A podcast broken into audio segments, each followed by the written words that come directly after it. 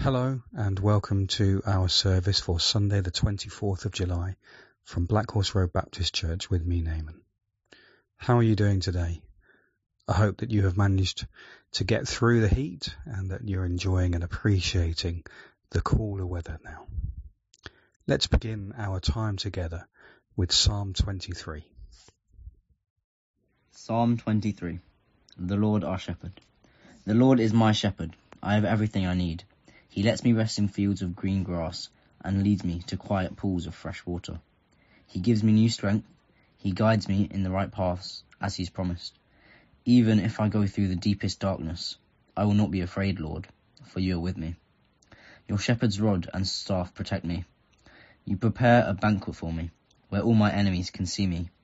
You welcome me as an honoured guest, and fill my cup to the brim. I know that your goodness and love will be with me all my life, and your house will be my home as long as I live. The Lord's my shepherd, I'll not want. He makes me lie in pastures green. He leads me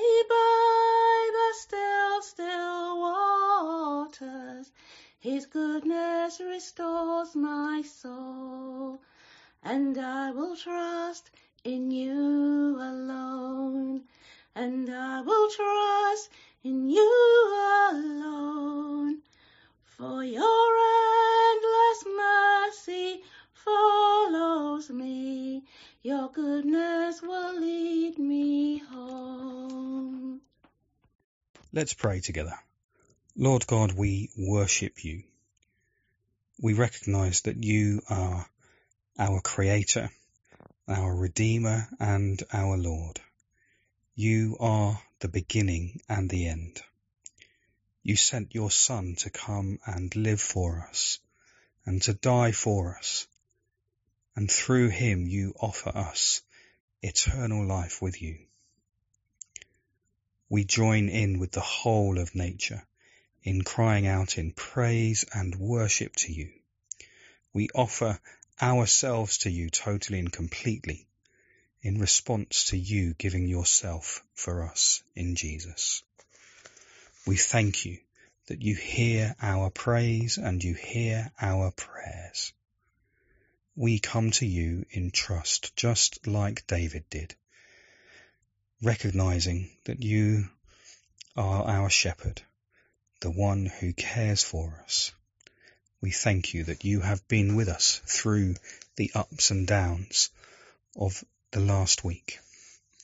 We thank you that you have guided us and kept us through the times when we have felt alone and afraid. We thank you that we can trust you. We praise you because of the hope that we have that one day we will be in your presence and that everything will be just right. We pray that you will help us now in the times that it sometimes feels dark and we feel far from you, to know and receive your love. We thank you, Lord God, our good shepherd. Amen. The service at church this Sunday is being put together by some of the young people from our youth group and one of the older young people, Anna, is speaking. And she's going to be sharing from Romans chapter 6. So she's going to uh, read it for us now. Romans chapter 6. What shall we say then? Are we to continue in sin that grace may abound? By no means. How can we who died to sin still live in it? Do you not know that all of us who have been baptized into Christ Jesus were baptized into his death? We were buried therefore with him by baptism into death, in order that just as Christ was raised from the dead by the glory of the Father, we too might walk in newness of life. For if we have been united with him in a death like his, we shall certainly be united with him in a resurrection like his. We know that our old self was crucified with him, in order that the body of sin might be brought to nothing, so that we would no longer be enslaved to sin. For one who has died has been set free from sin. Now, if we have died with Christ, we believe that we will also live with him. We know that Christ, being raised from the dead, will never die again. Death no longer has dominion over him. For the death he died, he died to sin, once for all. But the life he lives, he lives to God. So you also must consider yourselves dead to sin and alive to God in Christ Jesus. Let sin therefore reign let not sin therefore reign in your mortal body to make you obey its passions. Do not present your members to sin as instruments for unrighteousness, but, pre- but present yourselves to God as those who have been brought from death to life, and your members to God as instruments for righteousness. For sin will have no dominion over you, since you are not under the law but under grace. What then? Are we to sin because we are not under the law but under grace? By no means. Do you not know that if you present yourselves to anyone as obedient slaves, you are slaves of the one whom you obey, either of sin, which leads to death, or obedience, which leads to righteousness? But thanks be to God that you were once slaves of sin, have been obedient from the heart to the standard of teaching to which you were committed, and having been set free from sin, have become slaves of righteousness. I am speaking in human terms because of your natural limitations. For just as you were once present, for as you once presented your members as slaves to impurity and to lawlessness, leading to more lawlessness, you now present your members as slaves to, to righteousness, leading to sanctification. For when you were slaves of sin, you were free in regard to righteousness. But what fruit were you getting at that time from the things of which you are now ashamed. For the end of those things is death. But now that you have been set free from sin and have be- became slaves of God, the fruit you get leads to sanctification and its end, eternal life. For the wages of sin is death, but the free gift of God is eternal life in Christ Jesus our Lord. We don't have a talk today. Instead, we're going to do something slightly different. And that's to reflect on Romans chapter 6 in a way that we have done with the young people in the youth group sometimes. And it's um, something called the Swedish Bible Study Method. Now, you might want to have Romans chapter 6 open uh, with you as we think about this. So maybe take a moment to go and get a Bible and to open up at Romans chapter 6 so that having heard it, you can also have it to read as well. I'm not quite sure why it's called the Swedish Bible study method. I think because someone came across it with a group of people doing it in Sweden.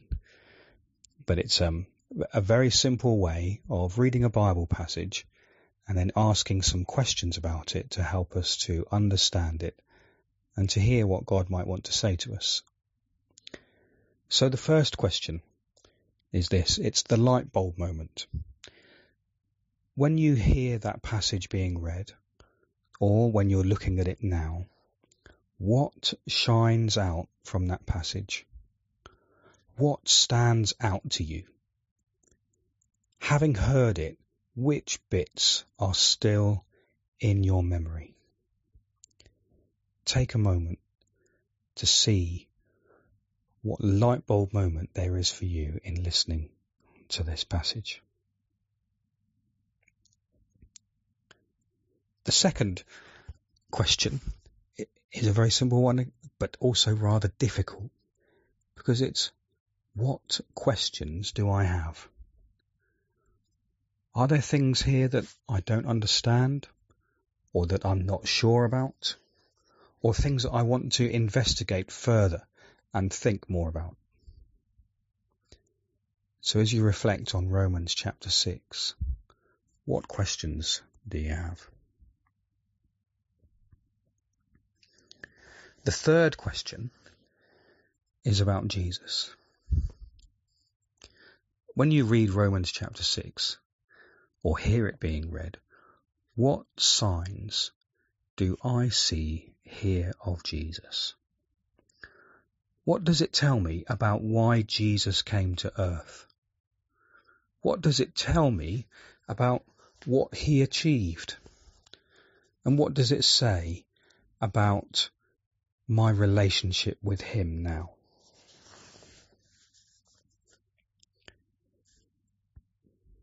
And the fourth question is this.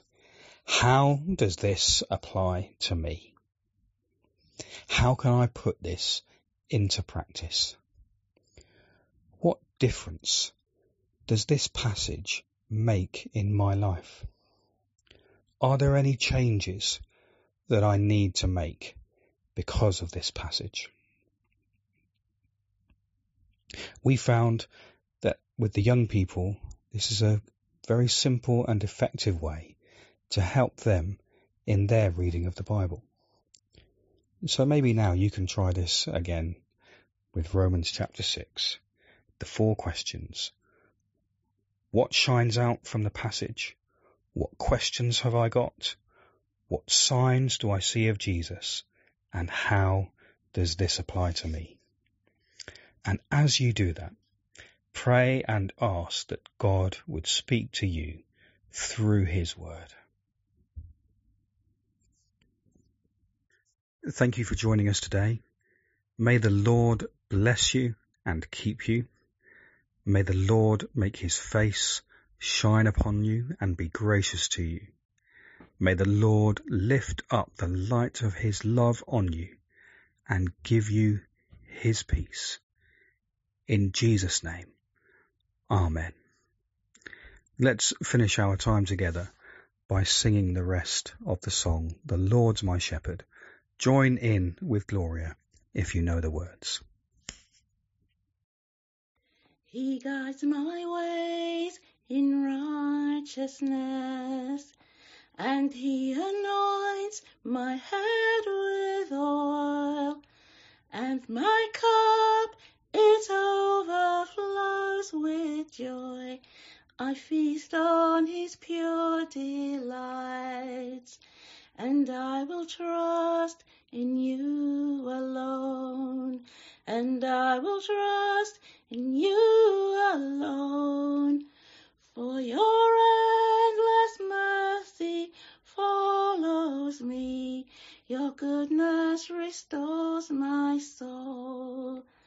And though I walk the darkest path, I will not fear the evil one.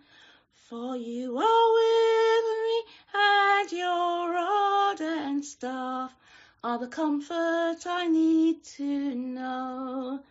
And I will trust in you alone, and I will trust in you alone. For your endless mercy follows me your goodness will lead me home. Yes, I will trust, I will trust, I will trust in you. I will trust, I will trust, I will trust in you. For your endless mercy follows me. Your goodness will lead me home.